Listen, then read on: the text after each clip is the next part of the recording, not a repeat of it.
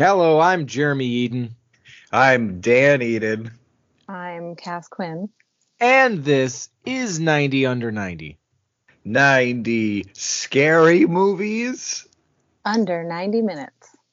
230. 74. 46. 69. 105. 5 million. 127. 12. Negative 400. 25,000. 14. 3. 75. Infinity. Whoa. See if you bastards can do 90.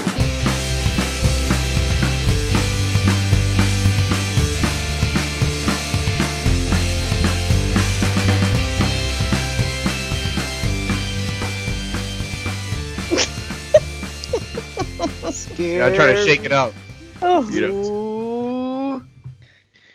Okay, today on our show, clocking in at 83 minutes, we're talking about 1948's Abbott and Costello Meet Frankenstein, directed by Charles Barton, and with animation sequences by Walter Lantz, uncredited.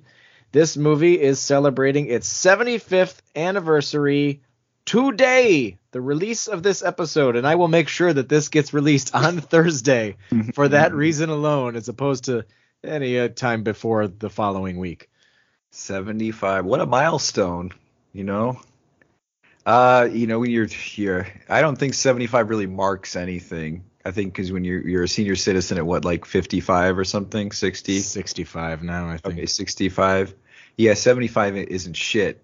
Uh, it's still an accomplishment to be alive still. So I mean, hey, uh, some people don't make it that far, as we as we tragically know. 75. Hey, hey, happy birthday, uh, this movie. Old abs and cause. John Belushi looking incredible in this movie.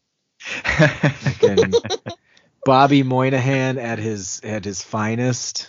Uh, if we're talking Costello, uh, Lou Costello, uh, to me, this is this is this is Cass's pick, by the way. Um, I, we wouldn't have done this, I think, pretty safe to say, had it not been for you picking it. we would have done it in the in our our our golden years, uh, by which I mean our later years of the podcast when we Yeah. are also senior Little down the line. ourselves. This is Everyone my. is gonna hate me. I keep picking these really Oh bizarre no, no, movies. No, That's I'm, the thing. I'm, Yeah. I'm literally, I literally am glad that you did uh, have this on your list because uh, it gives us an excuse to actually watch a movie like this. Mhm. Um, and being that Dan and I were both Three Stooges boys growing up, uh, another reason why we would not have chosen this one Yeah, er, right away. You know, it would that's like would have Yeah. taken some time. I hate to draw a line in the sand, so to speak, but Oh, like no. my hot my hot take about Lou Costello is like he reminds me so much of like like Curly Joe. Yes, Like and you know not Curly. no, but like Curly Joe. Joe. That wimpish. it's like just a little, just hints of Curly, but mostly he's just a pussy. Like, yeah, that I wasn't gonna total- go that far, but the total vibe that Costello gives. He's a bashful individual. That's what he plays up the most, and I think that's what he has going for him. At least his character in this, he's like a like a lover boy, but like he's under sort of the spell of a woman who's under the spell of uh, perhaps somebody else. So you know. Uh, sorry. Every time we do this on Skype, this stupid Adobe Player update comes up. But like usually, like ten minutes into the call, or five, I have to exit out. It's like, so. hey, uh, Adobe is still a thing for your computer. Do you still want to use it? like, no, the world has moved on. Get out of here. if you're using Skype and all, Or you, Uh, or you need to update your Flash player. so like this was our first time, our first foray for me, even into Abbott and Costello. Cass, I imagine you have uh, a relationship uh, with with with these uh, movies. So can you explain uh, a little bit about that? Yeah, explain yourself. Okay. I'll justify my actions. Uh, well, actually, I grew up with like Laurel and Hardy and Buster Keaton and Fatty Arbuckle and that kind of thing. I actually have the old, um, like reel to reels of Buster Keaton and stuff that I got from my grandparents.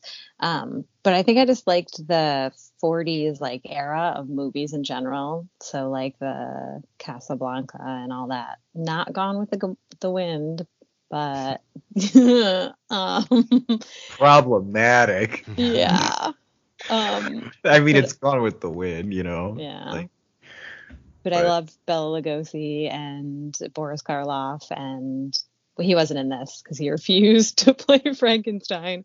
Uh, But I, um, I don't know. I like that that era of weird slapstick, and apparently, I wrote down a list of like all the um, Laurel and Hardy esque people. Um, like Belushi and Aykroyd, Spade and Farley. It's like the skinny guy, the skinny straight man. They say they would call um, like Aykroyd, and then the chubby funny guy would be the Belushi. And so they definitely play that up. But we need a new uh dynamic like that like not like a new version i mean like we need a new fat guy and skinny guy working together like doing like multiple movies together comedies And not since Jay and Silent Bob has there been a, a more famous that's I fat, trying to think, fat like- man and little boy pairing. James Franco and um, uh, seth rogen Seth Rogen, yeah I don't know if that uh, has the same. Mm, i don't think so Jonah Hill and Johnny Depp. I don't know. but jonah hill's skinny now you see plays him Don't worry, he'll be back. He'll multiple times. He'll he'll go back and forth. and johnny depp i like your like Oh. oh boy. um so like that's funny you say that because like i was trying to think of like a, a modern analog and it's so weird because this was a time when you i don't really think you would get this maybe for like a streaming experimental title but this is a this is 1948 this is a major studio universal doing really taking a big swing by doing a huge crossover with their monsters property that started in 1931 with dracula a movie we did on this podcast previously with one bela lugosi yes, Uh, he was on the episode. It was great having him there. Oh yeah, he was he was wonderful. but uh, and, and merging them with Lau- uh, not Laurel and Hart, Abbott and Costello, who were like hooked you up with that. who started on the the the burlesque circuit stage and radio, made it made a splash, huge splash, and then suddenly they get their break in 1941 uh, with a movie uh, that I didn't write down, but The uh, talkies.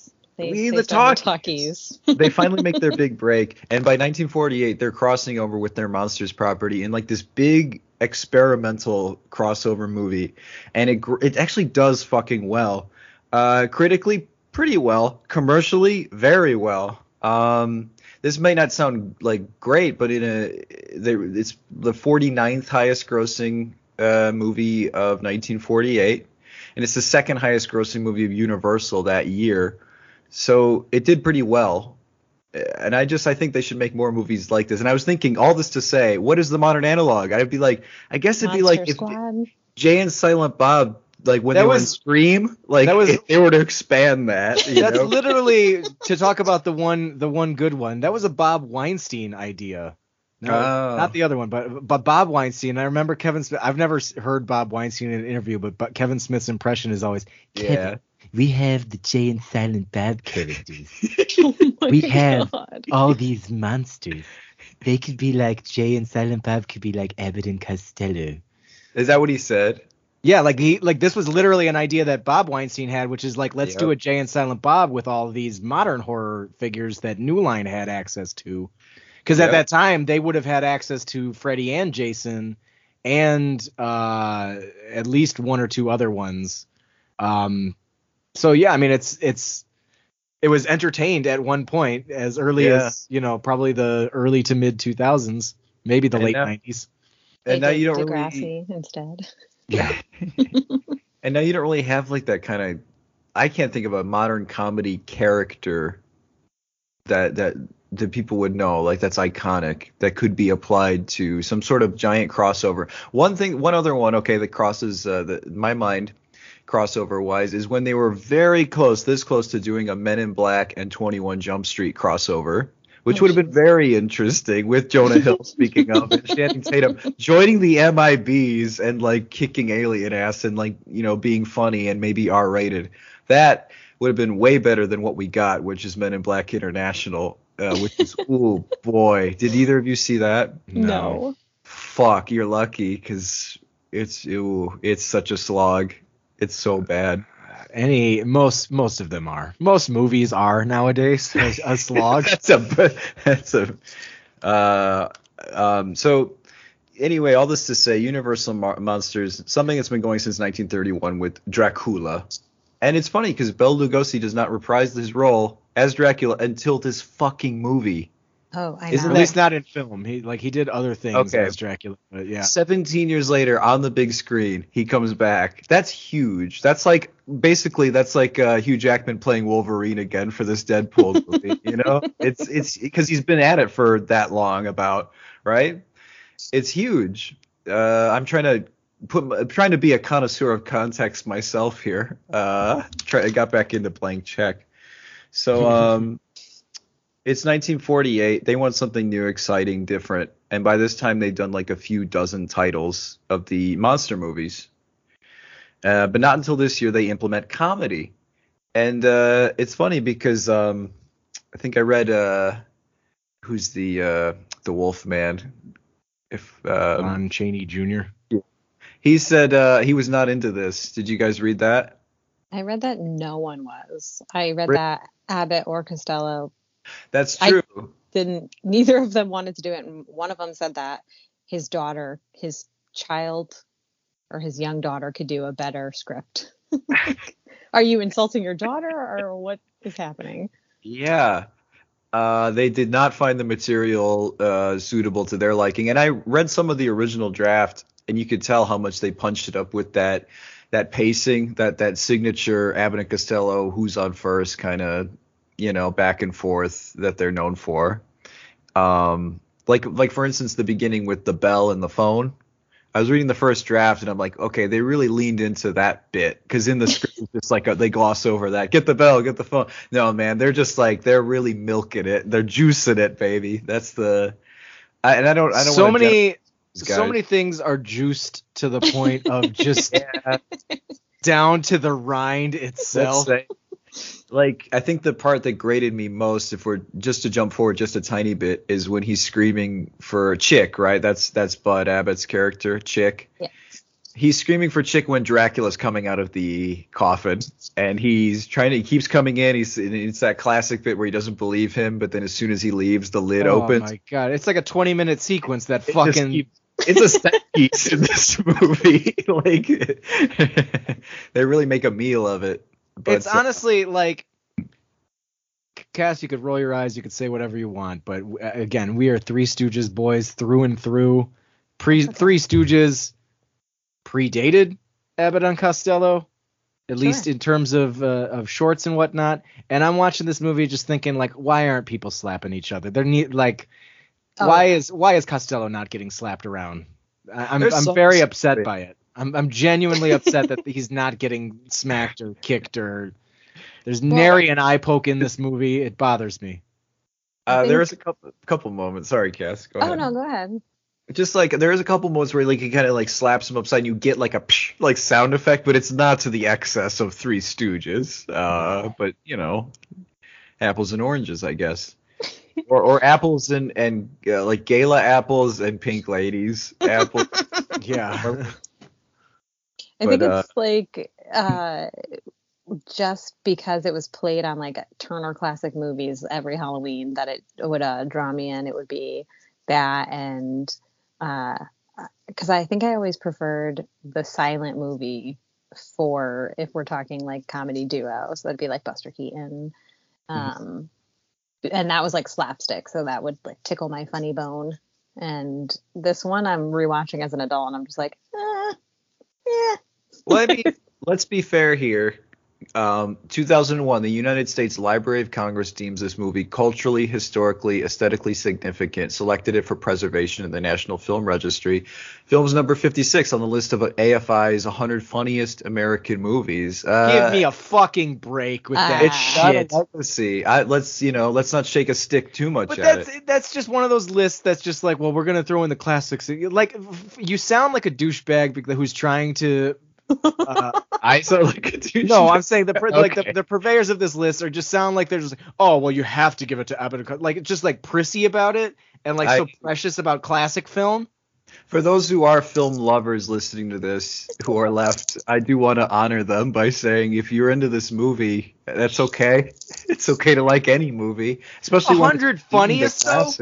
Smack dab in the middle of the hundred funny. No, fuck off. I, I would agree with that. Yeah, with you, Jer. I, I I don't find it very particularly funny, but even with context, like it's hard. Yeah. But sorry, Cass, what were you saying? No. I was gonna say it's like throwing Citizen Kane as like the greatest movie of all time. Like, is it though? Like- Off my balls with that shit. I hate when people are like just automatically saying Citizen Kane. Yes. Everybody knows it was uh, Live, Die, Repeat. Edge of Tomorrow. Right? Tom Cruise in the mech suit. He keeps dying in that one. Did you see that one? Little Lady Blunt. Lady Emily Blunt. Yep. Uh, Bill Paxton. Rest in peace. That's the greatest movie, and everybody knows that. Mhm. Uh, hmm so, uh, Abbott and And one of the funniest too. Oh yeah. I, I would put that above above Abbott and Costello. Maybe it is, to be fair. Could be You know what? I actually I didn't check the full list of AFI's funniest, but I think Edge of Tomorrow is I- above. you know what? Costello. Fucking, I'm just gonna say it right now. I don't even have to look at that list. I'll bet you any fucking money Blazing Saddles is put as number one, and I don't know that I would even agree with that. But how much you want to fucking bet Blazing Saddles is put as the greatest fucking comedy of all time? I will disagree. chatbot right now. Whatever the. whatever the I think it's probably here. I'll look it up just to because I want to know because Jared's fired up. I can't. What? Um. Do you remember when Instant Messenger had that little chat that you could talk to, like Yeah. aimbot or something? That's what Yeah, I feel yeah, like this this is right now. like Chat GPT or something. Yeah. But I couldn't the whole entire movie. I know that John Belushi hated the comparison, but the whole entire movie, all I could think was this guy is John Belushi, Oh. and I, I couldn't get past it. I kept no, reading. I'm I'm telling you, I was just seeing Bobby Moynihan the whole time. Honestly, like I was just like, that's way more in line with what Costello is doing. All right, ready, Jer? Sure, give me the top want- five. Okay, hold on just a sec. I'm opening the uh, Collider article here. And I say it like that because uh, my friend Sheridan uh, recently wrote some articles for Collider. So I'm really happy for her. So that's why I said Collider. Collider. I want to I wanted to perk up everybody. sure. Um, number 10. Oh, you wanted five? no, give me top ten if you're at the top. All 10. right, number 10 is we've done this before, Airplane, which y- you know I'm not the Mm. biggest fan of. No. Sure. I mean, I'll give you I'll give you a rubber chicken movie in the top ten. Number 9, and this is to me a, a tad controversial, The Graduate, which is more dramatic than It's funny. a, definitely not a comedy. I wouldn't. Yeah, it's got That's fun- one of those but, like, like, it's not ha ha ha ha ha funny, you know. Mm. Okay. Uh, Attraction is uh, number, Yeah. number eight on there. Number eight is it happened one night. So these you could tell where their mind is. Oh, their God. Classic mindset. Cass, what did you think of? Uh, have you seen uh, Clark Gable? Uh, it happened one night. Claudette Colbert. I love Clark Gable. I'm sorry. That's Uh, you don't have to apologize Yeah. for that. I love Apologize. Humphrey Bogart. Unless you Ingrid wrote this Bergman. list, you don't have to apologize for anything. I actually did. I just didn't want you to know. Fuck Oh. off the show. the whole I show. watched uh, it happened one night in a film class. It was fine. And like that that is a good example of back and forth like Mhm. uh, dialogue as swordplay. And you know, it, it like of course it has that old flair to it. It's 1939. Uh, Mash. just- Mash. The next one is number seven is Mash, 1970, Robert Altman. Uh, Why? Jer, number six, Blazing Saddles, 1974. All right. Well then, I mean, all right, keep going. I'll keep going here. Number five, uh, we were supposed to do this with, uh, maybe we still will, Duck Soup. That's another classic uh, I've never seen. Fucking Marx Brothers. I mean, Yeah. they're a flavor, all right. I, you know, whether or not you like it is. What's your take on the Marx Brothers, Cass? Uh, I don't know. I just don't think that I know enough of their work, so I've uh, that I wouldn't even want to say that I like them. Again, going down the Buster Keaton route. Sorry. I'm is gonna say, I'd never include them in a in a list that would include me, huh? Yeah. Like a grouch. gotta have a little. Yeah. Mm. Um, that's funny, right? Yeah. Uh, So number four, Annie Hall, Woody Allen, great person. Uh, anecdotally, good. Uh, nothing wrong with him. No, No evidence against him. Solid dude. guy. Honestly, it needs to be working more. What happened? What happened to Woody? Number three, made by what I think is one of the the funniest uh, directors in the business is Doctor Strangelove, or How I Learned to Stop Oh, yeah. and, and Love the Bomb. Learn to love the bomb. Uh, Kubrick, Kubrick. Oh, balls so to the wall, laugh a minute, Oh, highest Full Metal joke Jacket, ratio. Clockwork Orange. Clockwork so Orange. funny. Yep. So funny. Uh, number two. Have either of you seen Tootsie? Yes. I've seen parts of Tootsie. I've not seen all of Tootsie. Tootsie's decent. How is it? It's number two. I that's my I agree with you. It's decent. It's pretty good, but like, come on. And then number one, are you ready? Oh God, I'm gonna get mad, aren't I? I don't know if you will. Uh, 1959. Some like it hot. Okay, I won't Okay. disagree. I love Some Like It Hot. Sorry, I just went like, ooh, warm and fuzzy. sorry. I just watched it like again for the first time in years, and Tony Curtis, Walter Matthau, and Marilyn Monroe. Jack Come Lemmon. on. Oh, I'm sorry. Did I say? You said What Walter I- Matthau. You said the other one. Damn it! I screwed it up. I just watched That's it last week. Great. Uh, I I- have to leave. I have to go now. Well, you Yep. wrote the list, so you've been kicked off. You were not even on. We're not recording you anymore. God damn Yeah. it. We're It's muting just silence whenever you talk. Just hang out though if you want. Just Like, bleeped out. episode. I want to say what Tony Curtis said about Marilyn Monroe, but I don't think that I can on this. As a Christian woman, you can't. You can't. no, say it? just oh, I've said it a bunch of times, but I don't want to say it on the podcast. Does it involve the c word or why? It w- w- It involves the p word, Uh, and I don't even know what the p word is. see, Pussy. pussy. Okay. and I mean, hasn't that woman suffered enough? I mean, both Hey. in life and in death, she's been violated. Tony Curtis, leave her alone. But I love it. Did All you- right. Well, I take it. I take it you liked liked Blonde, Cass, uh, Netflix. Did No. you see that? No, Okay. no. Uh, I didn't see it either. All right, uh, Abbott and Costello meet Frankenstein. Uh, just Which- one, yeah. bad title for this movie, by the way, too. It should be Costello meets all the other monsters, and Abbott denies it. I guess that doesn't look good on a poster. But guess- I, I just I- I find it odd that Frankenstein is like specifically called out when it's just like this is not the only monster that you happen by.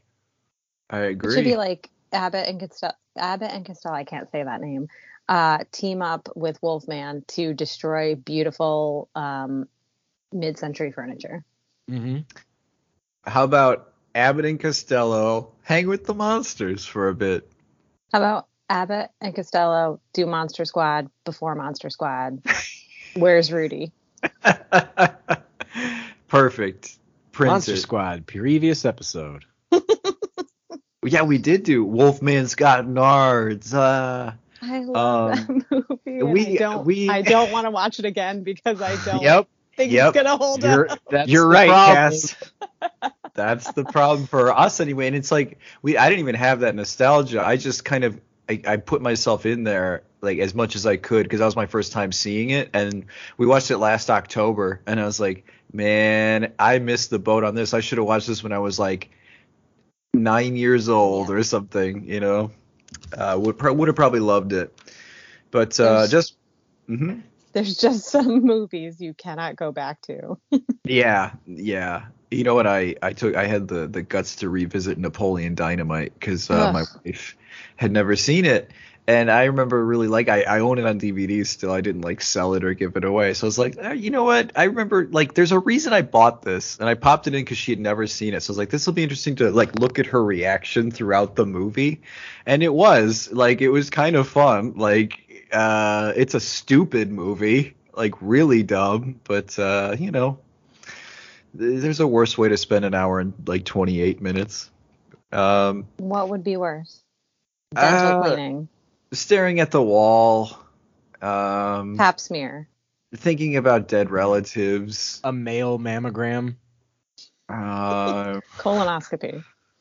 a lot of other. I think we're it's just I think it's safe to say we we've a come lot of a things. list. Getting your foot run over. Ingrown toenail Procedure. Oh procedure. gosh. of Ooh, I which I've had several. several. I did. I well, Yeah. both of my big toes on both sides of the nail. Mm-hmm. Had to have it your big toe toe? surgery. I had to have toe surgery three times. By the time I went in the third time, he's just like, I'm just gonna do this other one because there's only one left, so let's just do it now. I don't know what the hell my problem was. I had a couple years there where my feet were just bad. Wearing terrible shoes. It must have been all Or- that all, all that kicking of brick walls that I used to do too. Just a lot of just with bare feet kicking the brick wall. It would just oh yeah, that that doesn't help, but it that, fucks up that's your a fun procedure. Did he put up the little curtain after he numbed your toe so you couldn't see him cut it? Yeah, because I tried to look and then he Yeah. leaned my chair back and then put up the curtain as if like, don't look at this. It's like, let me see. My toe I feels huge. Let me see. It Now feels like my toe it. is three sizes too big, like the Grinch. Describe mm. it in graphic detail for the podcast. So he took this needle. Uh, okay, I won't. Um, just for context, uh, Abbott and Costello will meet the Invisible Man in 1951, and then 1955 they meet the Mummy as the second to last Universal monster title. The last one being the Creature Walks Among Us in 1956. So So you mean to tell me that this movie has a fucking sequel in the form Yeah. of the Invisible Man? They literally. So the the the gag at the end of this movie is basically the uh, the equivalent of a modern day mid credit sequence, and we it was uh, we get a sequel. it was not intended and then uh, it just became a fortuitous thing due to the success like how how sequels used to kind of be set up as opposed to we've already written two three and four and it hasn't even been released the first one And if the second one doesn't make three times as much money as the first one, we're gonna hit the panic button. yeah yeah and the fans are too yeah, yeah. they're just as invested You know what? before Can I tell you? You know what's what's great about modern movies is uh, knowing everything. I love just that we have to know everything. absolutely uh Cass has no horse in this game. She's like, I got, I No. got. I was gonna say, just you know, and on a related note, I went down like a rabbit hole to find out if Frankenstein was considered anti-Semitic. So that, like, I was looking at my notes and I'm thinking, I And? found out, I found out that, um, well, I didn't, you know, it was a, a book and uh, Mary Shelley book, but uh, apparently not deemed anti-Semitic. Although Dr. Frankenstein um, is a bit. Uh, I went down this rabbit hole and it was like, is Dr. Frankenstein a narcissist? Is Dr. Frankenstein bipolar? And I'm like, what the fuck is this? But I found out that Nosferatu is deemed anti-Semitic uh, in Germany. oh So you know, I wonder if because Robert Eggers is, uh, I think they're in post. Uh, Bill Skarsgård is playing uh, the creature, and Lily Rose Depp, I think, is in it. I wonder if they're going to address any of that stuff in in the new one, but we'll see. if It's that's just so weird. Ger- Germany's not really known to be very anti-Semitic, so it's just strange that that would. Uh, They're even come cautious up. with their. so. Uh, I guess we'll get into it here. Uh, Abbott and Costello meet some monsters, meet Universal monsters, three of the big Universal monsters, and then another one at the end, as we mentioned. Look out. dun dun dun. uh, so, Bud Abbott plays Chick Young. Lou Cos- Costello plays Wilbur Gray. How are you saying the name? Costello. Cos- why? Why are you how you say it. Costello? Costello. Costello. See, in my head, that sounds the same as how you're saying it. Costello. That's right. Yep. It's this New England accent. Uh, Uh, Yeah. Lon Chaney Jr. plays Lawrence Talbot slash the the Wolfman. The Wolfman. Bela Lugosi as Dracula slash Doc- Dr. Lejos. And you got Glenn Strange as the monster, aka Frankenstein. Frankenstein. And then at the end, as we mentioned, Yeah. Vincent Price shows up as the voice of the Invisible voice. Man. But no, but not making an appearance. literally, he can't. he can't. He's I The actually. Man. They said, "Get the fuck off the set, Vincent." It's like, can I shout my lines from off camera? Yes, but get the fuck off the set. They, he was contractually obligated to stay away. so, Um, now we now that we know our characters, all the pawns on the chessboard, so to speak. Uh, Larry Talbot, aka the Wolfman's human alter ego, makes an urgent phone call to a railway station in Florida, where Chick Young and Wilbur Grey work as baggage clerks. That classic like you can plug these characters into any profession. We're just kind of like we need something to get the ball rolling for the story, the context. Like you know, like Three Stooges. Every episode is like now they're roofers, now they're plumbers. like, and sometimes within the same one. I told you my favorite Three Stooges gags are the ones where they're running away from somebody else, and somebody's like, "Hey, I need three guys to build a house," and they're like, "That's us, Yeah. guys. Well, let's go inside." And then Like, they build a house. I, They uh, just like do it. Moe just snaps right them right into it as if they belong. It's uh, it's interesting. It speaks a lot about them psychologically, you know. And that's my big problem with Abbott in this one is that he doesn't look stupid enough. He's just Okay. he's just angry, so he just comes off like an asshole. Whereas He if he is- looks like an idiot, you'd be like, look at all three of these idiots. This guy's dumb. he is like the straightest man in like in, no in the history of straight man like comedy duos like he is like an angry dad who just shows up and says clean your goddamn toys up. You look like an idiot. And then like he's like whoa wait a minute. You just fooled me. Like that's he does that. That's all he does really. Now listen here, I'm not gonna make any jokes. I'm just gonna criticize what you think you see. and then that like it gives it it gives That's the, that's the movie. I just did the whole movie for you guys. Jared is sheepishly playing with his fingers kind of close to his hand, a la kind of Lou Costello. Because that's kind of like, it is kind of his thing. Is like he's playing, he does like that's his sheepish kind of thing, but then he's not afraid to kind of bark back a little bit, like, or like literally mock the person that's barking at him. Like he does that a lot. Um, so a lot of physical bits, like like Curly. I hate to make the comparison, like Curly Howard. He, he like no, reminds make me- the comparison because Curly does it better. Uh, in many ways, he reminds me of not only Curly Joe but also Curly Howard with his physicality. Um, But It is what about Curly Sue?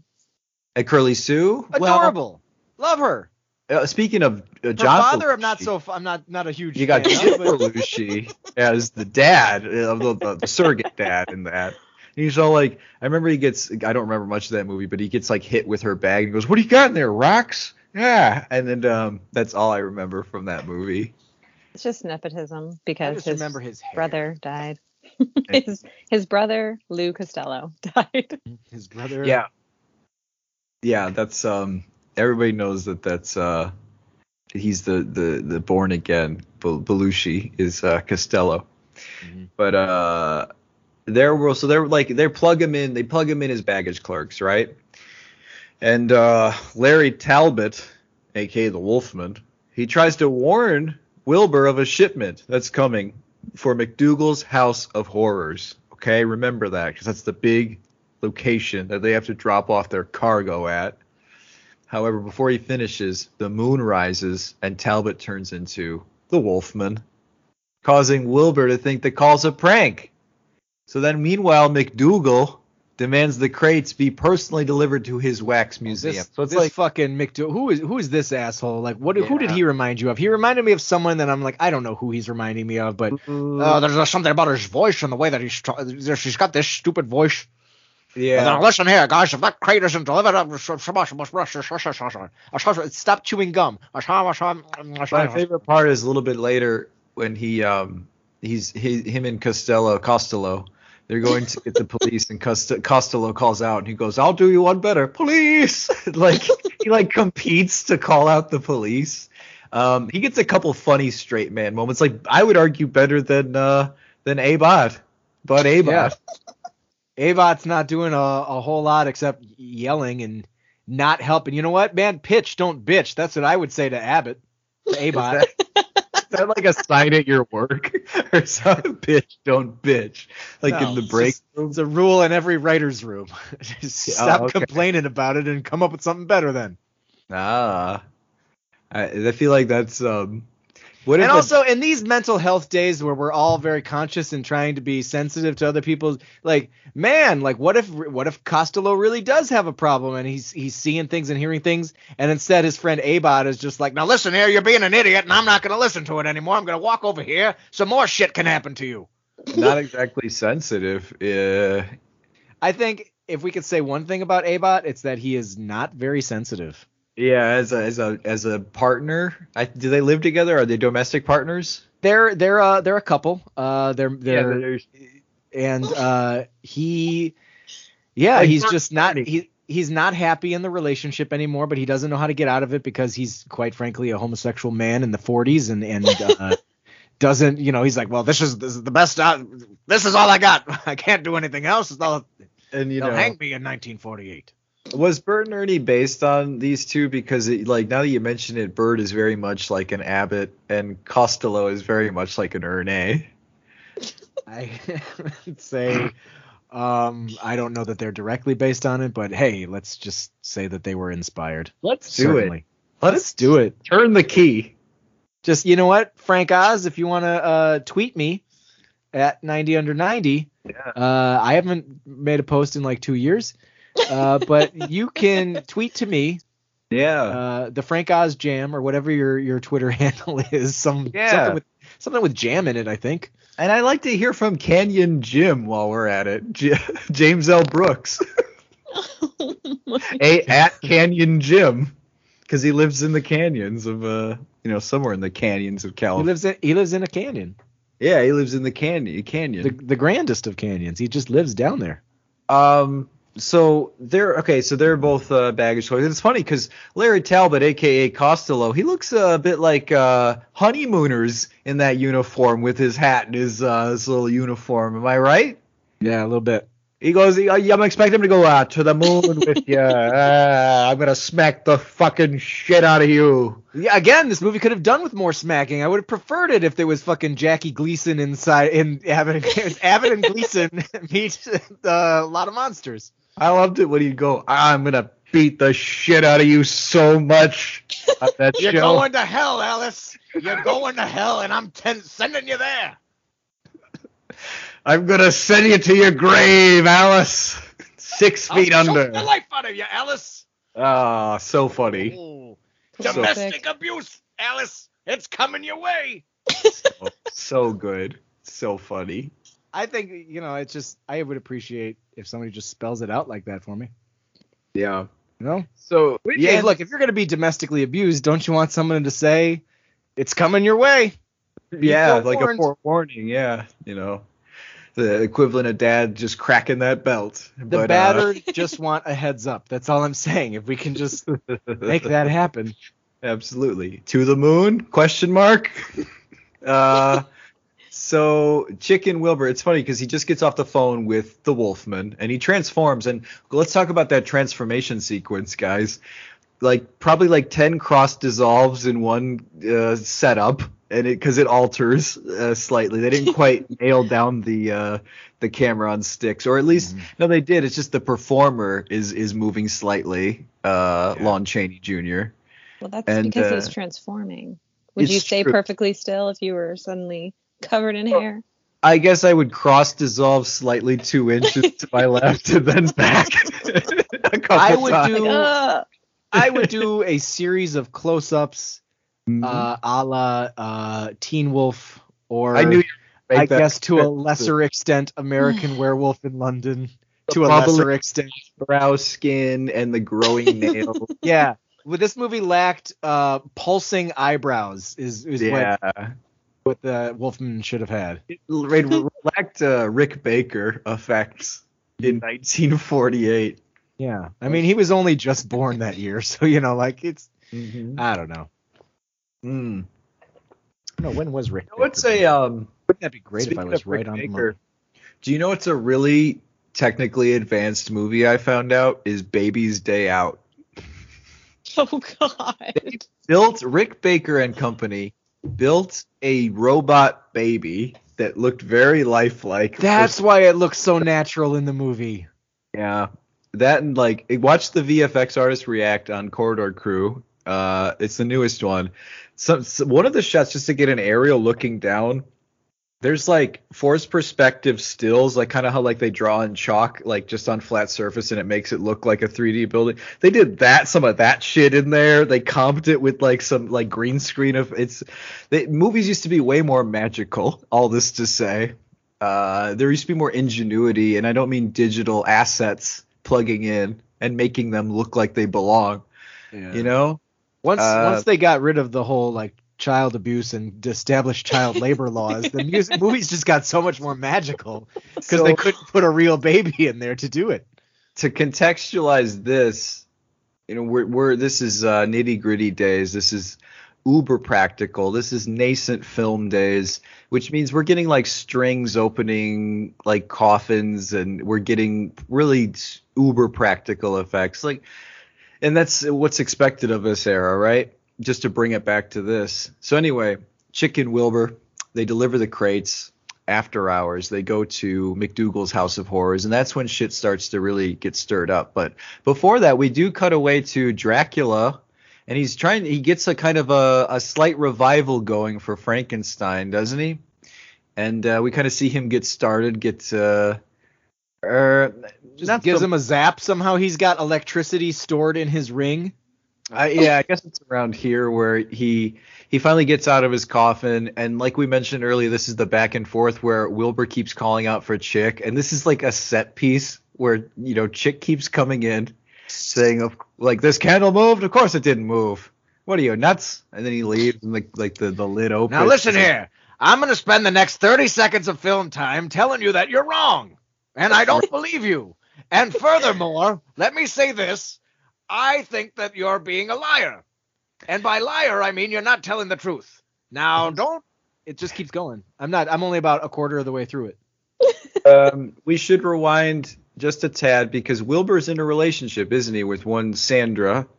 And with one, San- a, with one A-bot, quite frankly. You know, you know. well, Abot, but also the uh, a classy dish named Sandra. I had That's, that uh, written down. It's because Abot says. They do say dish, and I had to remi- rewind it back. I was like, he did not just call her a bitch, right? Like, they, Oh. like that bitch. Listen here, that bitch is gone. no, she comes in and visits them at work, and she is all lovey-dovey, and it's actually quite, it, to me, endearing to see Costello be such a uh, a teddy bear uh, sweetheart with his dame.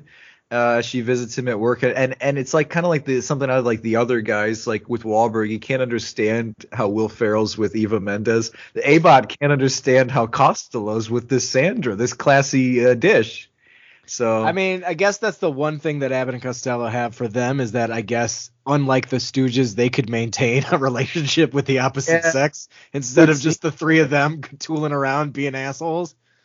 Just when we get uh the quote uh he says i don't get it all the guys around here that classy dish has to pick out a guy like you what's wrong with that go look at yourself in the mirror sometime why should i hurt my own feelings you know like little like he's aware he's a little self-deprecating you know That, and that's that's it right there. That's why. It's because he Abbott is just an asshole, Yeah. and Costello is at least like, funny I'll own it. yeah I mean, I don't wouldn't go so far as to say funny. I would say he's owning it. He's 1948 funny Yeah. say um but Sandra, like he's smitten, and like the audience is like, well, I guess he landed a classy dish. But what we find out, and I think this is actually a pretty, uh, I wouldn't even say predictable. For me, I did not see it coming. But she is under the spell of one Dracula, right? And she, she, she is going to use his brain for a whole transfer with uh, the monster, Frankenstein's monster, uh, later in the movie, right? That's the big end game. That's what we're going for here. But it's yeah, we're gonna do the old the old brain swap. The old oh you're you're you're an idiot. You're feeble. You can you can withstand this But it's- brainwashing uh, transformation. when you say all brain swap, this is brains the brain swap that that is the precedent for the old brain swap. Like you know, like The old sitcom brain swap. Who's gonna who, ooh, you're gonna act like the other one? We did it ourselves. Fuck. So, um, so this movie, I think, had to certainly set precedents for that kind of setup. But um, they, uh, for a while, they get kind of. You don't see Chick getting on the side of uh, Wilbur and finding out uh, for himself that Dracula, Dracula, is getting out of his coffin and walking about. In fact, when he comes down that final time, Dracula is about to strike Costello. Instead, he hears Abbott coming. He runs to the corner. He puts up his little arm, you know, like to hide as if he's one of the dummies in the museum. And and he still is not convinced that uh, Dracula is standing in that room with them. I, you know, like when we were growing up, one of the cliches that our father used to uh, say to us is mind your surroundings, you know, whether that be socially or just physically. Mind your surroundings. Always mind your surroundings. Nobody is minding any surroundings in this movie. There is like, they're Hmm. bare like la- later on there's a moment where like they're in a room and like they barely get out of the room when Dracula comes like back in like in the background of the frame. Uh, it's the it's the scene. It, it's like Abbott comes back and Dracula is clearly moving to hide in the background, like he's not already there.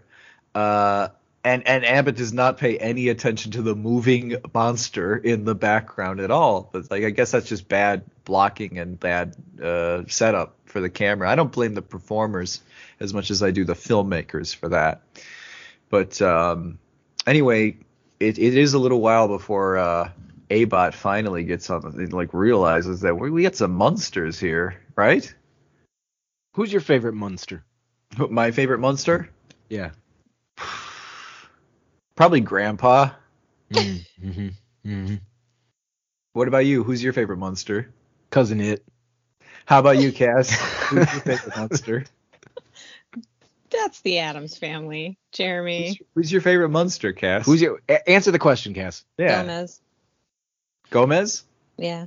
Well, who I'm could, I mean, he's Very attracted to John Astin. And I feel like I am always on this podcast confessing some weird Yeah, like Celebrity Bob crush. Odenkirk, John Astin, and uh, who's next? You know, Richard like Jeremy Dawson. Piven. oh Dick Dawson, really? Really? Dirty Dick Dawson. I love Oh. Dick man. Dawson. Yeah. Oh shit. Celebrity match game all day. So wait, would you It's that settle long for- microphone, isn't it? That's what it's. I, I get it. It's that. it's Oh, that subliminal messaging. Let's not go there. But hey, Cass, would you settle for Sean Astin? no, he is not. Vampires?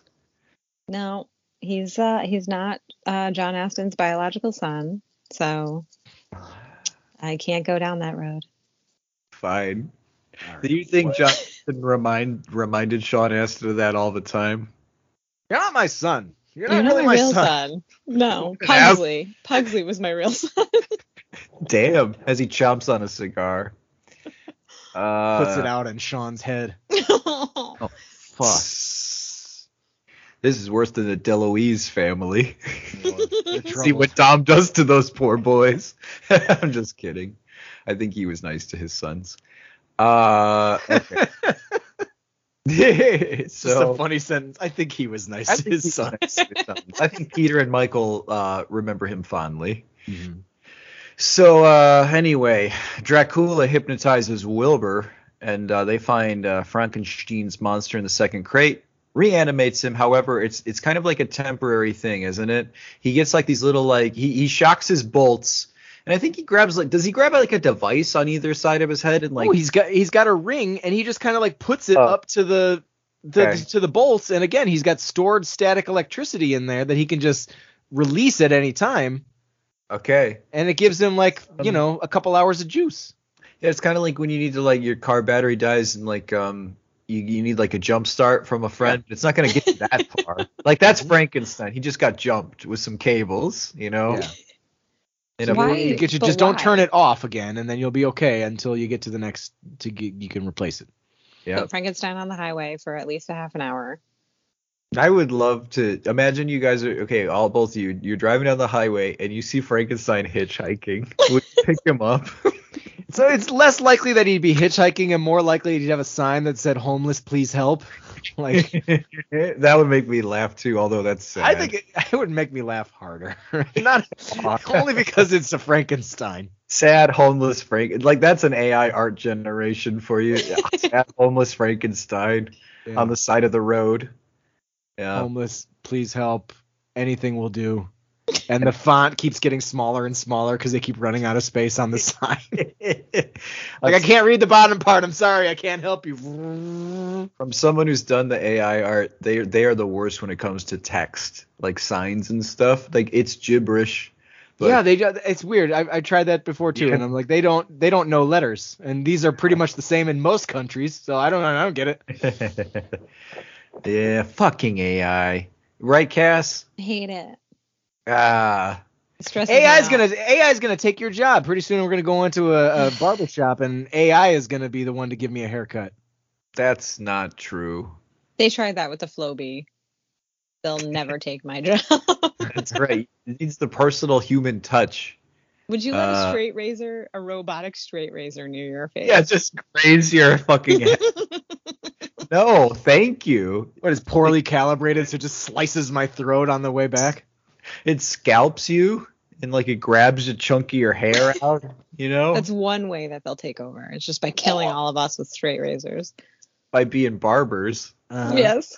So we all think that the internet is going to be involved in it, and really, it's just robots are going to go around with straight razors that are and just start slashing. one Never mind. throw at a time. You Slash joke bot. at, you joke about that, but I think the future is dog-shaped robots with guns for heads, and I'm not kidding.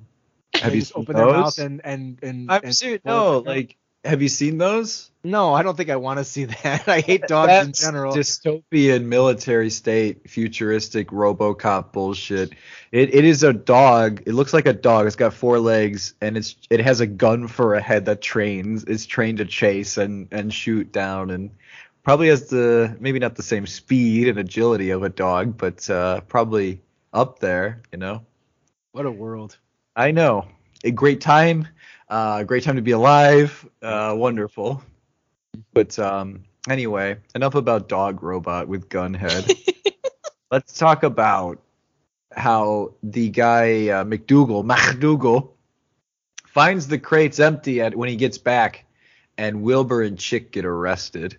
And he says, "I'll do, I'll do it too, police!" And they do like a little police off, and they get the bobbies right. And the mm-hmm. guys come in and they take, they haul these guys' asses away, but they're not really in prison for very long at all, are they? It's not really much that they can prove. I mean, it's an insurance claim. I don't understand why they're being arrested in the first I don't know place. either, but yeah, they get kind of, they do get a some some kind of arrest, but that And- night.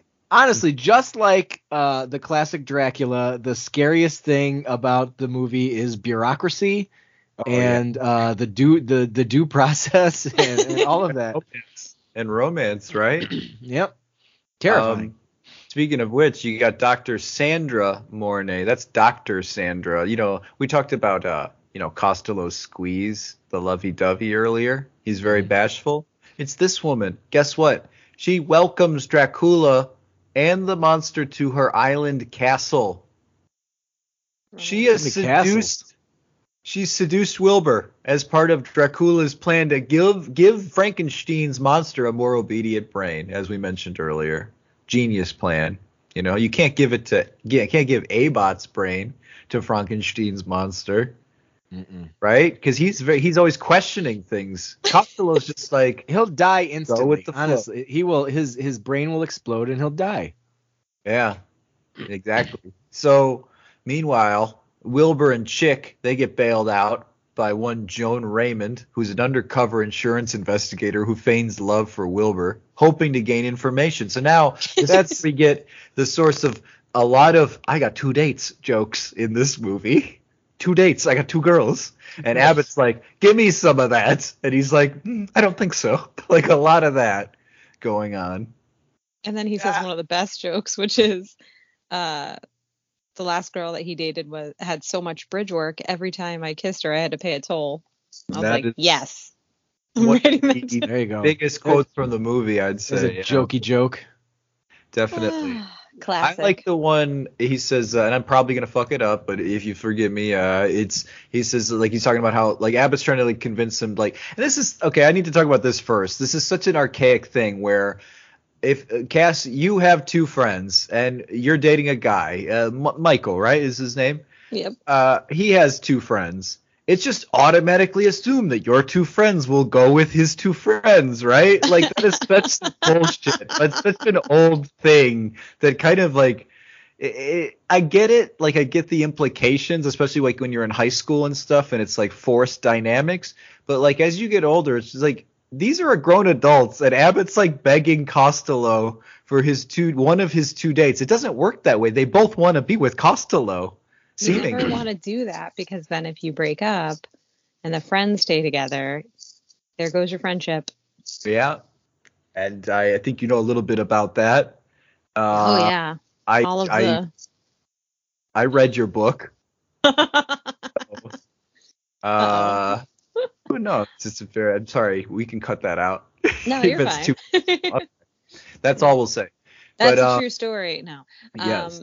No, but I have been in situations where like uh it broke up the friend dynamic on a serious note, I guess, where it's like, ah, you're dating now and then now none of us want to hang out with you because you're either too cute and it makes us all want to puke or you guys end up being, you know, toxic.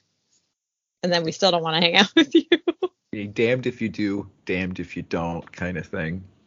Which is why uh, Michael and my friends never hang out ever. They've never even looked at each other. I'll do you one better. I I don't allow Caitlin to have friends. Oh yeah, yeah. that's fair. It's just it's it's it's a bad. I'm setting myself up for a bad situation. Honestly, it's like don't talk to anybody. You can talk to people at work, and then you come straight home and give me your phone. you let her talk to people at work. Jesus Christ. Give me your phone. Give me your- I said, listen, give me your phone, or domestic abuse is coming your way. I like it. Cass said, "Wait, you let her talk to people at work? Like, that's really giving her freedom. Like, that's too much." Uh, Michael types up all my messages. Mm-hmm. He's been responding to you guys. He wrote all my notes. Everything Oh, he's really? saying. this is Yeah. this is AI. We're actually Uh-huh. talking to AI developed by Michael. Hello. Thank you so much, Michael. You are Uh, welcome. I loved your movie, the John Travolta one, where he's an angel. Michael, Michael. you ever see that movie?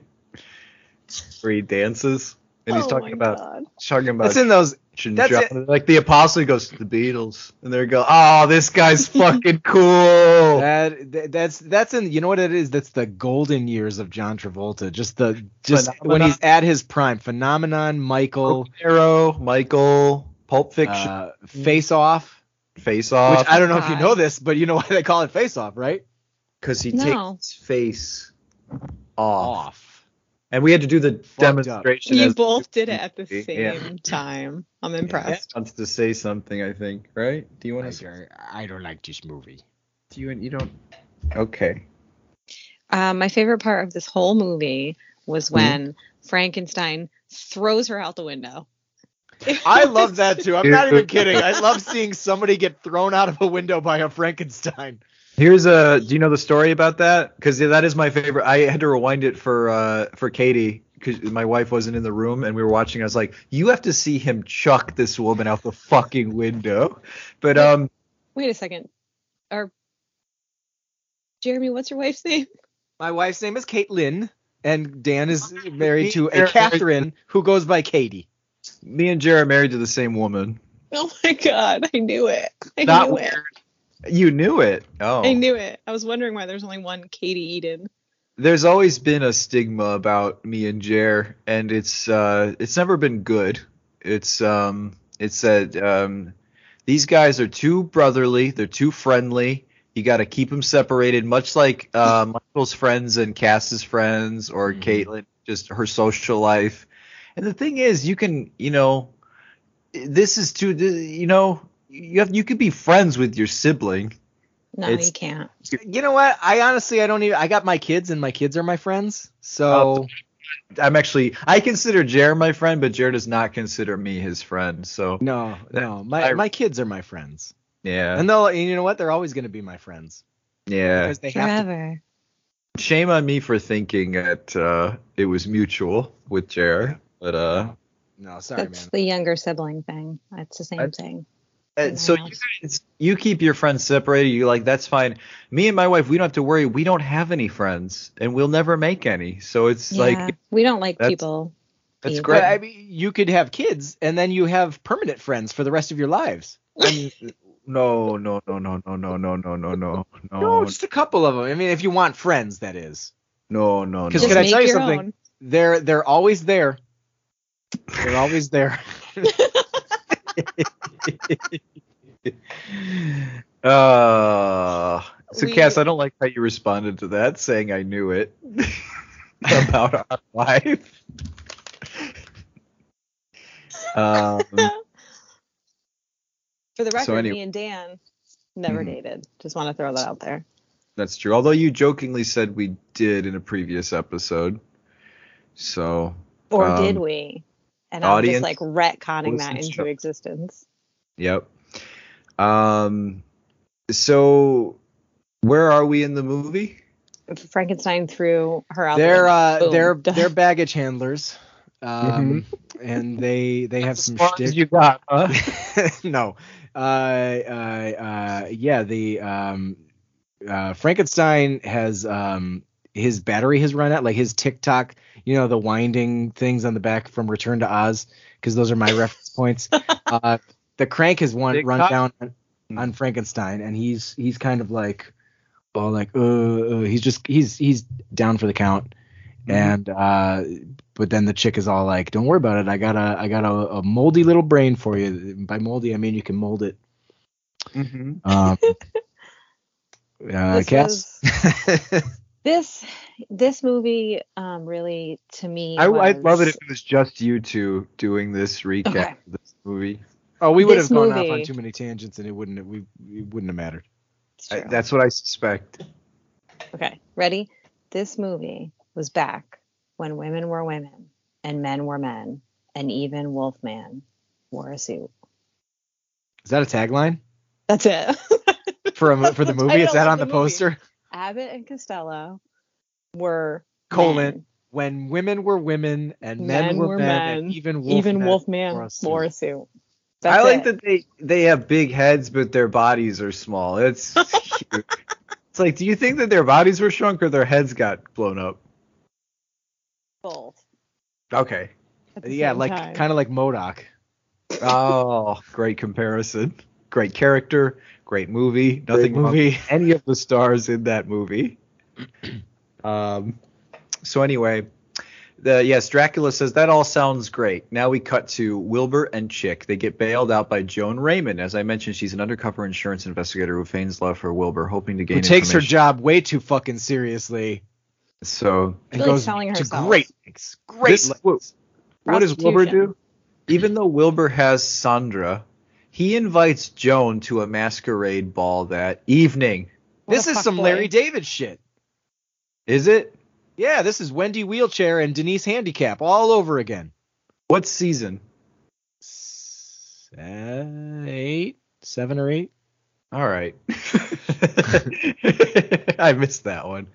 Um. So yeah, maybe he's got- five. Maybe it's no. You know what? It's probably six before he marries Loretta. It's a love triangle he's got, and it's it's self-imposed love triangle. It's that classic sitcom thing, but it's like it, what you really don't have to worry about in this is that he doesn't have to go switch between Sandra and Joan. That doesn't really. Don't you wish that he did though? kinda, Yes. kinda. We Um, need but he some invites her. Mrs. Doubtfire shenanigans in this movie. Mm-hmm. So Talbot takes the apartment across the hall from Wilbur and Chick, a- and asked them to uh, help him find and destroy Dracula and the monster. So now Wolfman is in the picture, Lon Chaney Jr. And he's he's uh, as I, I didn't mention this earlier, and, and Cass said everybody was kind of upset with this, but uh, Lon Chaney said they made buffoons out of our Universal monsters with this movie. So you can you notice how serious he's playing it more sincere than I'd argue anybody else in this movie. And I there is an earnestness and a tragicness to Wolfman, that character. He's very much mm-hmm. like the Hulk, if we're talking Marvel. Yeah. He doesn't want to destroy anything. He's he's a good guy, ultimately. I honestly don't understand the criticism of the actors because I, I'm watching the movie and I'm like, I'm finding that they're, you know, granted, I'm not as familiar with the Universal monster, like the actual movies themselves, but I'm like, there's nothing that they're doing that feels jokey or like they're No. making jokes of the characters. They feel like they're actually like the characters that they should be, doing I- the things that they should be. I don't see how that, that makes the characters look bad. It's just they're in a different context. I agree with you, Jer. Yeah. I think uh, Lon Chaney was probably he, he was just so overcome with embarrassment to be associated with a comedy act, and his like very serious character to, to even cross those lines was sacrilege to him. But I, to, his exact quote, I take issue with.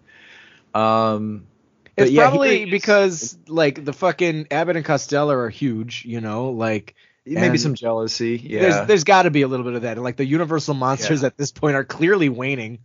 Yeah, A, A and C, uh, Abbott and Co- Costello in 1948. They're Universal's like sixth highest grossing actors of that year, like tied, of course, between the two. It's not one over the other. So they split that shit.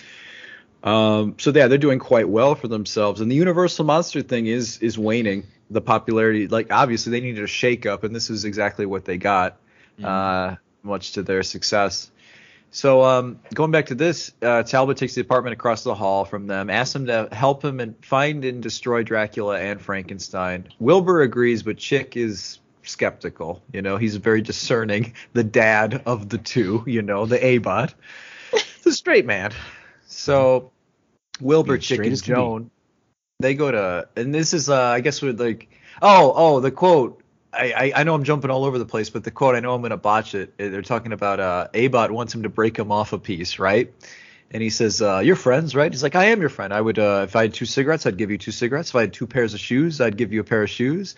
He's like, "If I had two girls," he's like, uh, "He's like, if you had two girls, what?" He's like, "I say you take a cigarette and you take those shoes and take a walk." Like, you know, like I didn't, perf- you know, like it's something it. like I that. think Yeah. was the exact quote. Yeah, exactly. That was exactly it. Yeah, same I'm really cadence proud of and you. everything. Oh, thank you. Uh, so you know, snappy jokes, and of course, uh, uh, Wilbur's thinking a little selfishly. Snappy jokes with like about as much snap as a waterbed has. Like they're they're just it's so like oh god, it takes Well, forever to guys- get to the snappy. I may, I think well, and I think they might agree with you with this, and they punched it up as best as best as they could with this particular movie. But I've seen some of their, you know, we've seen some of their old bits. We've seen the Who's on First, of course, that's the classic. But like, Mhm. there's other examples of that. Like you need um, you need a can a Jones be a Smith? Have you heard that one before? Probably. He's like talking about the craftsmanship of his like his jacket or something. He's like, it takes a Smith for this, but a Jones can be a Smith, but not a, uh, like you know, like it takes a man named Jones to be a Yeah. Smith. You get the joke. Like, I, I think there's a there's a time and a place, and there's a rhythm, and there's a there's a pocket for these guys that perhaps the Stooges did kind of like they did have wordplay in those, but like they're mostly known for those physical gags, aren't they? But even more than that, the Three Stooges, and like I won't get on too much of a tangent about that, but like the Stooges, it's all it's all snappy. Like everything is fast in the Three Stooges. Sure. You know, like things don't drag or take too long unless they're showing a shot of a map where they want you to read every freaking location on the map. But Slightly beyond that, like attention span for Abbott and Costello, I guess, is required. what I'm saying is that this movie lacks the pacing that I would expect from an Abbott and Costello. Like I, again, not super familiar, but familiar enough that I'm like, why is this all taking so long? All Mm. of It this feels just- like it's taking like t- three times as long as it should for the I comedy. I paused it. Like I paused it three times because I'm like, this can't be under 90 minutes. Like I just don't remember it being this. I don't know. I think when I was a kid, maybe it was a little scarier and. Or, Are you I don't know. are, are, are we finding out, Cass, that you, this movie is not aging as well as you thought, or no, what? it's it's on my list of don't don't watch it again. Okay, well, you know, like I think it's this isn't like uh, I, I can't even find a shitty movie to compare it to, but like this is an education I think we're getting for better or worse. And I know I was like, th- what would have upset me is if you didn't do this episode with us, uh, uh, because I was like, she she threw this movie at us. Um, she has to do the episode with us because we wouldn't have picked this without Cass. But like having said that, this is part of the film education because this movie is lauded still to this day. AFI, you know, you could uh, snicker, you could thumb your nose at it, but they are uh, a credible source still. So, um, anyway, Sometimes Sandra's. the classics aren't classics. That's the whole thing. Like Okay. even rewatching Clockwork Orange, I'm like, eh. Yeah, I like Clockwork Orange, but I I know what you mean. It's not. It ain't all that. Sometimes sometimes people give too much credit for fus- first foot through the door. Honestly, Like, Yes. that- Yeah. that's what it is. it had its time like in, in Yeah. its time period it was great then there's like real uh i think like horror classic or i don't even know if it's a horror classics but like you know rear window and things Mhm. like that and vertigo to me still hold up but i guess And- i should watch them again you know like we've watched we've watched Cla- we watched Dracula and like I did not agree with it but you and our co-host did feel like there is something scary and haunting about Dracula. Couple I did not Yeah. I didn't get that from my viewing, but at least someone in the on that show appreciated the intent, the placement of it in history and all that stuff. And it's really hard to put ourselves in 1948 to imagine what the landscape was like. But again, the Three Stooges have been around since at least 38 making shorts. And I don't think it's just because I, think our comedic sensibilities are closer to that in general, but like I don't think it's just the nostalgia of our childhood that is making them stand out for us. I, I genuinely think that they're funnier and faster, and kids or younger people now would still laugh at Three Stooges and would not laugh at this. I, I think don't too, think- like that's like a testament to certain styles of comedy in general. Like if you watch um, Buster Keaton, he was so innovative and so ahead of his time, like eons ahead of his time, that you rewatch it and it still works. But I think you know there's no talking and there's it's all certain types of gags and he's really like does pratfalls and is falling out of windows and those things are like a little more timeless than the Like- weird jokes they have in this movie. People Yes. falling down and getting hit is going to make people laugh far more than confusion and wordplay. Like Yes. Yeah. miscommunication. You know, like that's not as funny as getting poked in the eyes. It's just not. And it'll never be considered offensive either. So like some of this stuff, like what did he say? Uh, he called him a um, sawed off Romeo, which I don't really understand what that means. Hmm. And um, like uh, how you had to rewind and see if you called her a classy bitch, which never would have been No. in the No, movie was like, from no, no, 1948. no, no. but like like you know some uh like airplane and uh naked gun and those movies and uh ace ventura they're not they're going to be considered offensive uh by certain standards and then Sure. you know silent movies and slapstick stuff like that is not ever going to be offensive unless they're in blackface which they shouldn't be Yeah. Which happened, but Mm. not buster keaton just throwing that out there Um.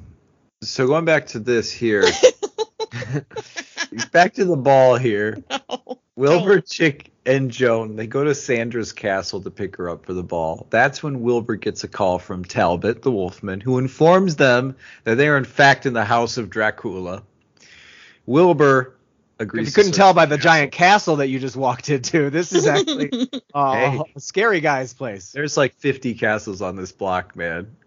But um, Which castle? He's- No, next castle up. Sorry. He finds a staircase. beautifully furnished. Like Dracula's got taste. Oh, yeah, absolutely. Uh, Victorian, like high ceilings. I love it. Uh, marble, I'd imagine those stairs are. Where he, okay, so uh, Costello has a few close encounters with the Monstars. And uh, Joan discovers Frankenstein's notebook in uh, Sandra's desk. And Sandra finds an insurance investigator ID in Joan's purse. So they're both onto each other mutually in this sequence here. That's see. That's the benefit. That's see, as men, we will never be able to do this because we are not accustomed to going to powder our nose as Oh, a group. yeah. You know, so like We it's just really say, oh, hard. Some cocaine. You've never done cocaine in a bathroom? I'm just saying that when we go to the bathroom, we're not like I'm not pulling Dan's wallet out of his pants to like look and see the information on the inside. Yeah. That's the danger of wearing purses and uh, going to the bathroom in a group. Yeah.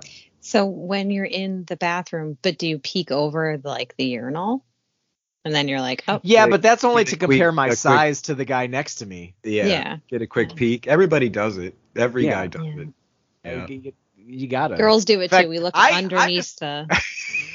You you stick your head under the stall and you look at the other women peeing or Yeah. Uh, Yeah, I'm at we the point make where I stand a foot away from the urinal because I'm just like, go ahead, look, it's there. I stand Wow, back. that's very uh, I, I put my hands on my head. Yeah, that's too much. That's too chauvinist. braggadocious. I don't like No, it. I don't mean I don't mean it because of my size. I mean like here, I'm giving you more clearance to look. yeah. This is This- not. I'm not. I'm not saying. Yeah.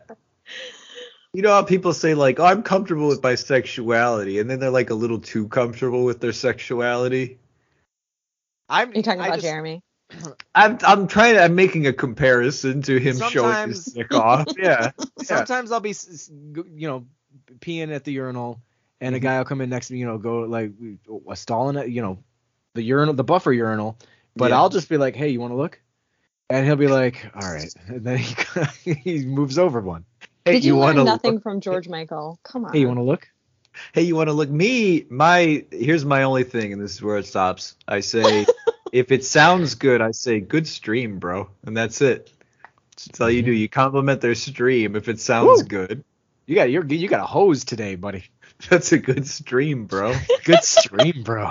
and, you, and then you high five before washing hands. Yeah, definitely. Get those germs. Uh, yeah, all up in your hand, uh, muscles, hand muscles. So anyway, uh, uh, okay, so they're in Dracula's castle, right? And and the women are onto each other. Dracula, Dracula under the alias of Doctor Le- Lejos, Lejos, introduces himself to Joan and the boys, and uh, also working at the castle and attending the ball is the naive Professor Stevens, who questions some of the specialized equipment that has arrived. So after Wilbur says that he was in the basement, Sandra uh, feigns a headache, tells the others to attend the ball. Oh, go without me. But in private, Sandra admits to Dracula that she feels they are not safe to conduct the experiment. Dracula turns into, turns her into a vampire. So It is um quite a seductive moment, I will say. Saucy. It, it's a it's a saucy moment. She's got a look of bliss on her face. I don't know if that like it's part of the vampire lore that once you're bit, you're like, oh heaven. oh, it Like, is. Yeah. Is it really? Yeah. It is like It's so like, it's getting orgasmic. Yeah. so vampire teeth in the neck is like basically like heroin is what. yeah, kind of. Yeah. It's creepy. I don't like it. I I think it's interesting. Um, the lore. I do. I think it is. Uh, we talked about vampire movies with uh, Micah and Jordan on their podcast. That'll be coming out in I think in October when we talked about. Blade. And I, think, they said August or September.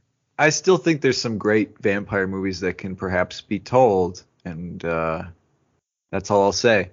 But um, going back to this, I think um, this this sequence is quite saucy, and you know they get that that edge like extreme close up of Bela Lugosi's eyes. They're doing like the quick shifty thing back and forth, the hypnotic dance, the trance.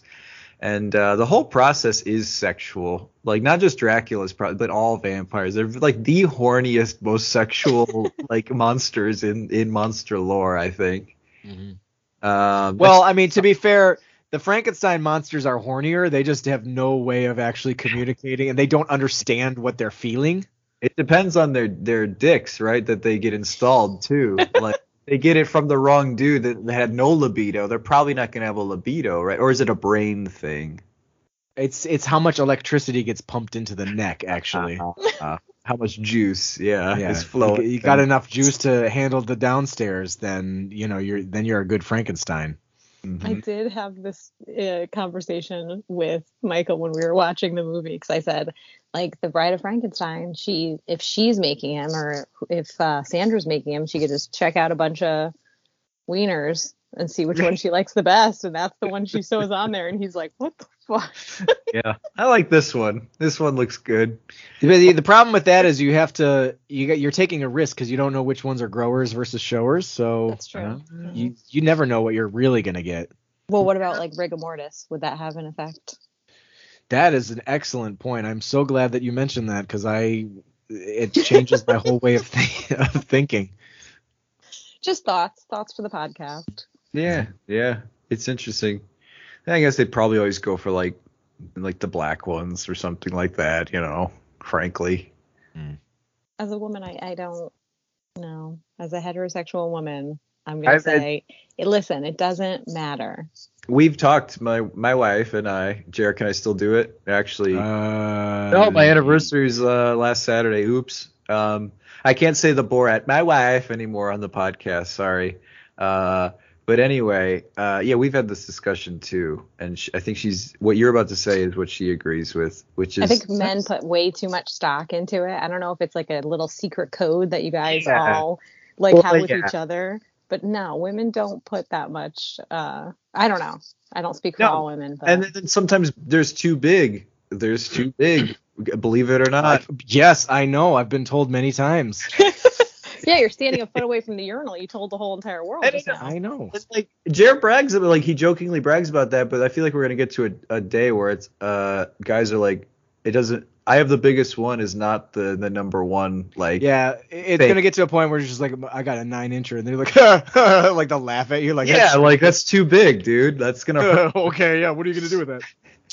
All right, we'll do this like um, I have a measuring tape right here, but it's for sewing.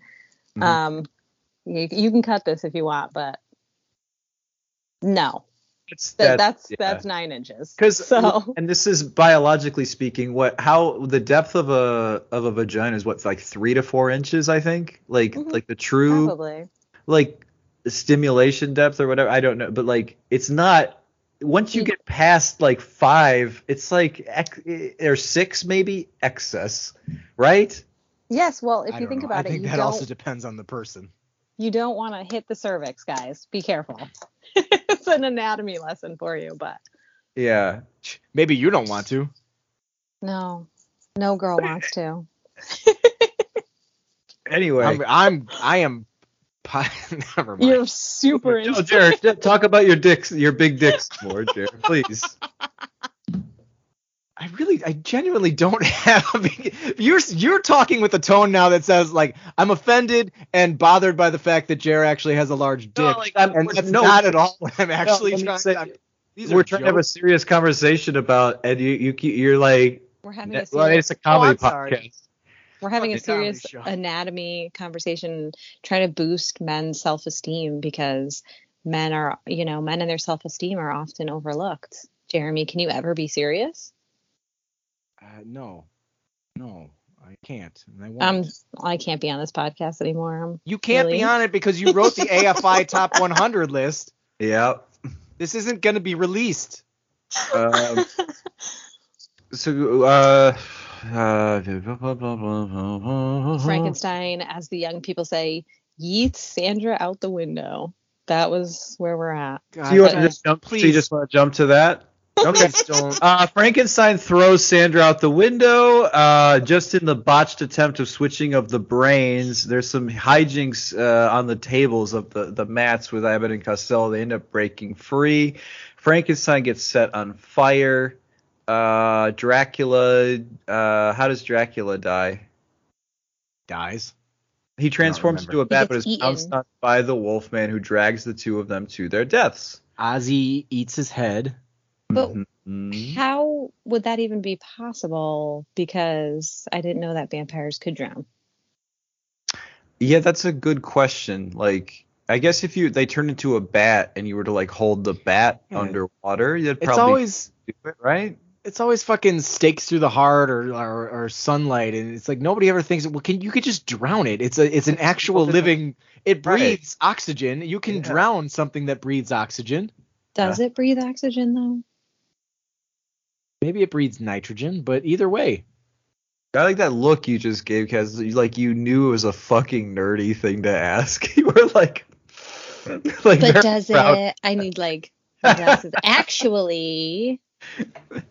well, uh, act- well, actually, um, you know, you might be right. What do the what do vampires breathe? Uh, they breathe theoretically? blood, they breathe Yeah. blood blood. Uh, blood filling their lungs so mostly fluid Yeah, I guess if you want to go back to the the ball, or like just that's the end. But um, uh, Talbot becomes the Wolfman, attacks McDougal. Chick's costume at the the ball is a wolf. Uh, McDougal accuses Chick, who escapes and witnesses Dracula hypnotizing Wilbur.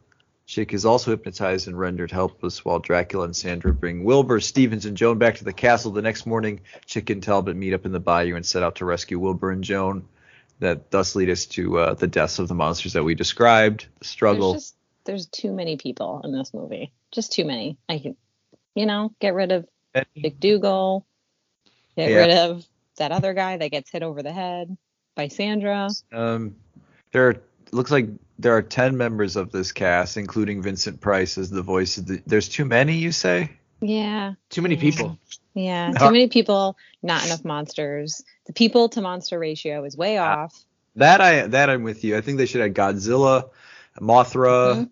Rodan, King Kong, uh, Cloverfield. Um, who else? Chucky, Leprechaun, Oh yeah, Leprechaun. Yeah. killer um, clowns from outer uh, space.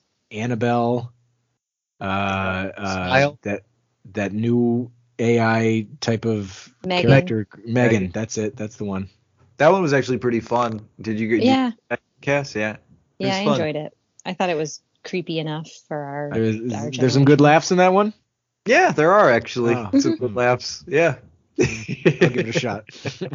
It was like a extended Black Mirror episode in a way. Yeah. I guess. Yeah, definitely. Uh, I think like there is like an, a Black Mirror like that, isn't there? Like an AI uh, companion that kind of Oh yeah. uh, it could be based loosely on on that, or they stole it. But um, basically, that's the movie, though. Uh, once they get they escape, and uh, Dracula he gets pounced on by the Wolfman. Uh, Chick and Wilbur escape in boats. Joan and Steven set the pier ablaze while the monster is standing on it. Frankenstein.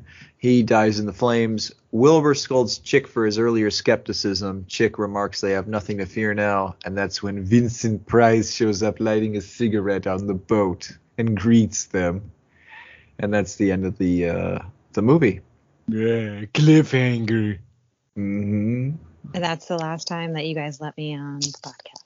No, But, but not by not for not for anything that you did. I mean, we are ending the series. yeah, actually, you might technically be right, but for different reasons that you're thinking. No. I know.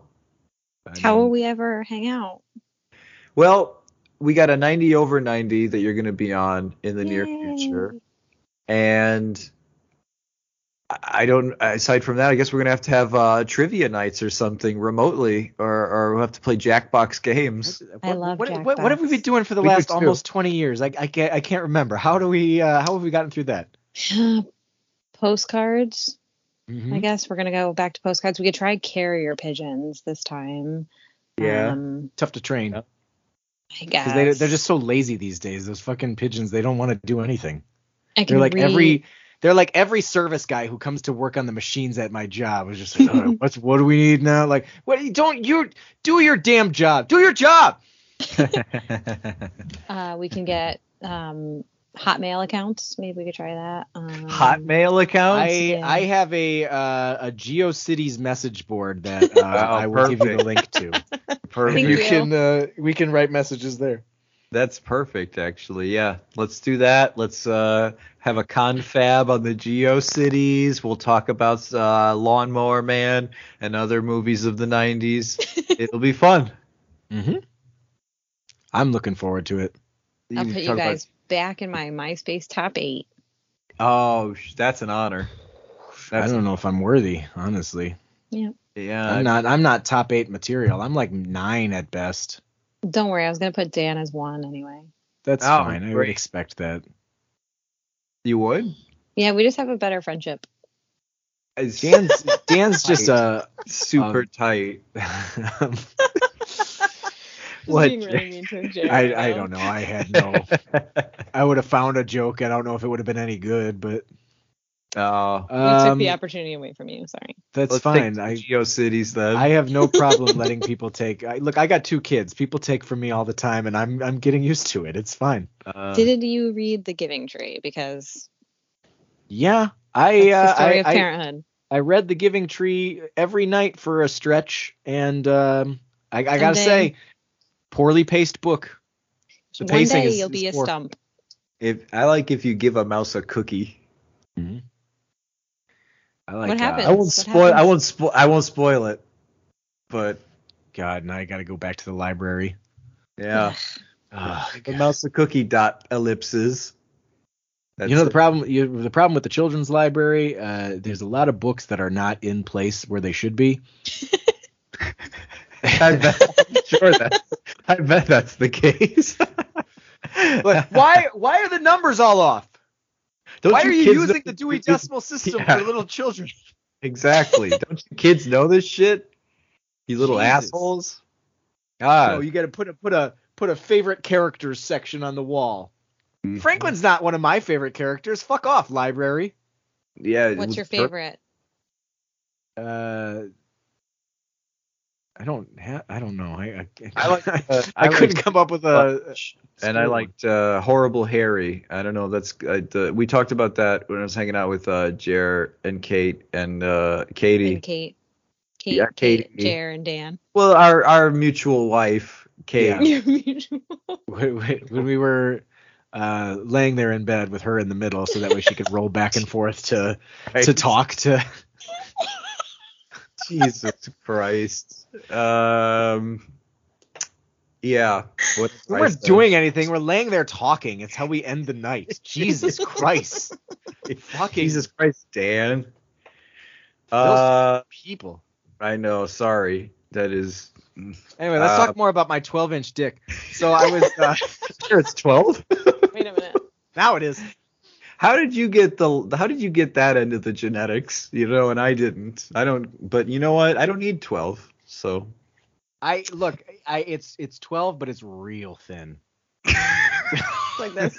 Tape Yeah. measure right here. It's it's flat too, like that. oh man, like our Earth, Yeah. right? Oh Uh, Christ. Are we are we good? Are we done here? No. We're good. I need to know your favorite book from when you were a kid. No. Um, uh, honest answer to an honest question is uh, the Wayside School books, which I am in the fourth book of reading to uh, my older boy now, and uh, it is remarkable watching a f- five-year-old remember uh, details from like the first book. Oh. Hmm? I love it. It's funny. He's like, wait a minute, that that could be Mrs. Gorf. like you're right, it could be Mrs. Gorf. You remember? Oh, what a memory That's you have. cute. Cute. Um, uh, yours, since since you're interrogating Yeah. me on my fucking book selection as a child. Uh, my favorite book growing up was Ferdinand the Bull, and then I liked um, sorry, and I liked uh, the Little House, and I'm just going running off the tattoos that I have because all of my tattoos are literature book and literature book.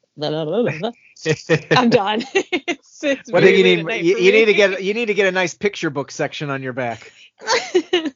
so what are your little- tattoos? I have little tattoo. Um, uh, Maurice Sendak, who did. Um, oh my God, why? It's Sorry? eleven o'clock at night. I'm so sorry. Uh, thank you for joining us so late, by the way. Thank you. Oh no, it's Uh, fine. Um, where the things are, right? He did where the wild things are. He also did a um, did the illustrations for the Velveteen Rabbit um, in the Mm. 60s, not the original. Um, so I have that uh, on my leg, and uh, I have a lot. I I was a receptionist for a while at a tattoo shop, so they'd be like, "Do you want to get um, a giant portrait of your childhood dog on your leg?" And I'm like, "Yeah, sure." Yeah.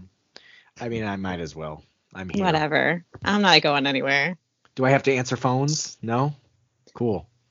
They still make me answer phones when I go in there. You don't That work sucks. there anymore, do you? no. There's pick up that They're like, phone, Cass. God, it has been ringing for eight months. Can you please just answer this? Answer the damn phone. They look through the Somebody- window at me. They're like this and they point, they look out the window and I'm like, Really guys, that was like literally a decade ago. Leave me alone. Leave me alone. Anytime someone is saying "leave me alone" to a tattoo artist, bad things are afoot. It feels like. Yeah. Um. Anyway, that is that is it for us this week. Thank you for listening to this classic. Abbott and Costello meet meet Frankenstein. Abbott and Costello meet yeah, Frankenstein and no one else. yeah. Um, once again, thank you uh, for joining us, Cass, for what may be uh, your last episode, but again, no fault of your own. Um, I'm taking Uh, it deeply personally. Th- that's okay. I, I would hope that all of our guest hosts would assume that it's their fault that we have decided to to end the show at the end of the season. Let's not get this is making me sad. Even though we're joking. It's a joke. Uh, we will have you on definitely on 90 over 90 um, I think the title I want you on for, I'd like to do for August, Slick Punk. uh, Slick Punk. Slick yeah. Punk. I've been waiting a very long time for that. Yeah, so. it's time. It's time. Uh, to to test our punk cred.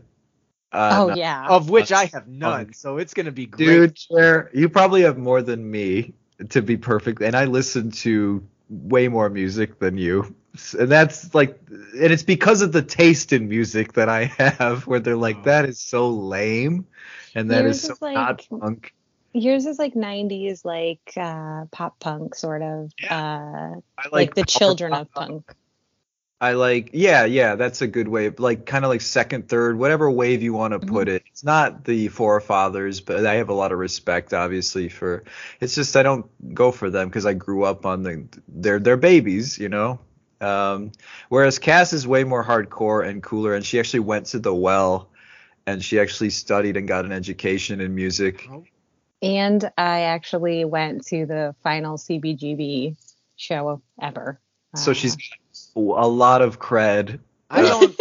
Uh, I don't see how you can like how much cr- punk cred does Weird Al and the Blues Brothers and fucking I, I think Jer, we're gonna what we're gonna get into in slick punk is that punk is is not just music it's an ethos it's an attitude it is a lot of things and uh you're pretty punk Jer you're you're a pretty punk I, dude I look forward to the education then 'cause I I, so we're gonna put you up as a punk I listen. Um, I consider ABBA to be punk. So there you go.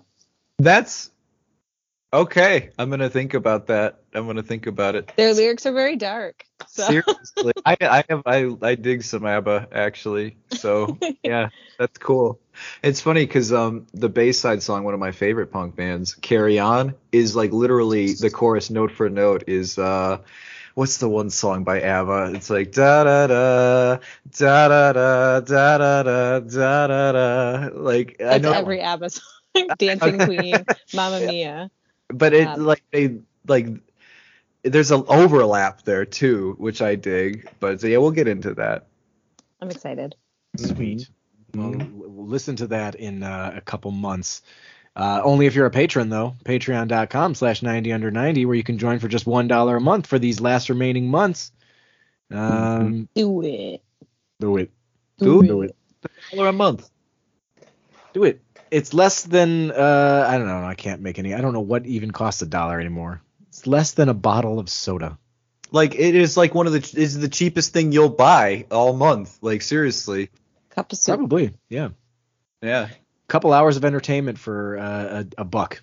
A buck. Yeah, and we Do had it. some snowas recently too. So hey, even I more. for a new snow. Maybe we'll do it. But hey, um, Cass, Well- it's your birthday in two days. It's a uh, yesterday actually when this episode premieres. So happy birthday. Well, you're outing Yay. Cass to the world now for her birthday. Now everyone. I had to keep I had to keep that a well guarded secret for years. And Is now that she's just frivolously throwing it around, like letting everybody know her birthday. I didn't know that it was such a secret. Only uh, Jeremy knew. It's why I literally when when when Dan uh I, I referred to it earlier, I was like, it's Cassie's birthday this week, and that's all I felt comfortable saying, to be honest with you. I think you told me, Cass. No, I don't think I told Yeah. you the exact day. Well, I don't. I didn't. Loyalty from Jer. That's loyalty. Thank you. I Yeah. really appreciate it. Well, I think Dan, we were commiserating over who had the worst um, birthday, famous birthday, celebrity birthday, and we won't get into that. So Yeah.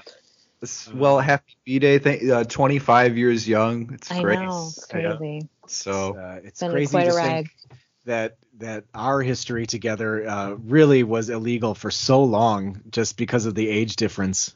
But you know, Um, statute of limitations, so we're good. Yeah, we're fine. thank Uh, that is going to be it for us this week. I'm getting out of here as quickly as I can. Uh, thank you for joining us. Uh, until next week, I'm Jeremy Eden. I'm Dan Eden. I'm Cass Quinn. That's a wrap. Bye. What do you mean you're out of chocolate? How can that be?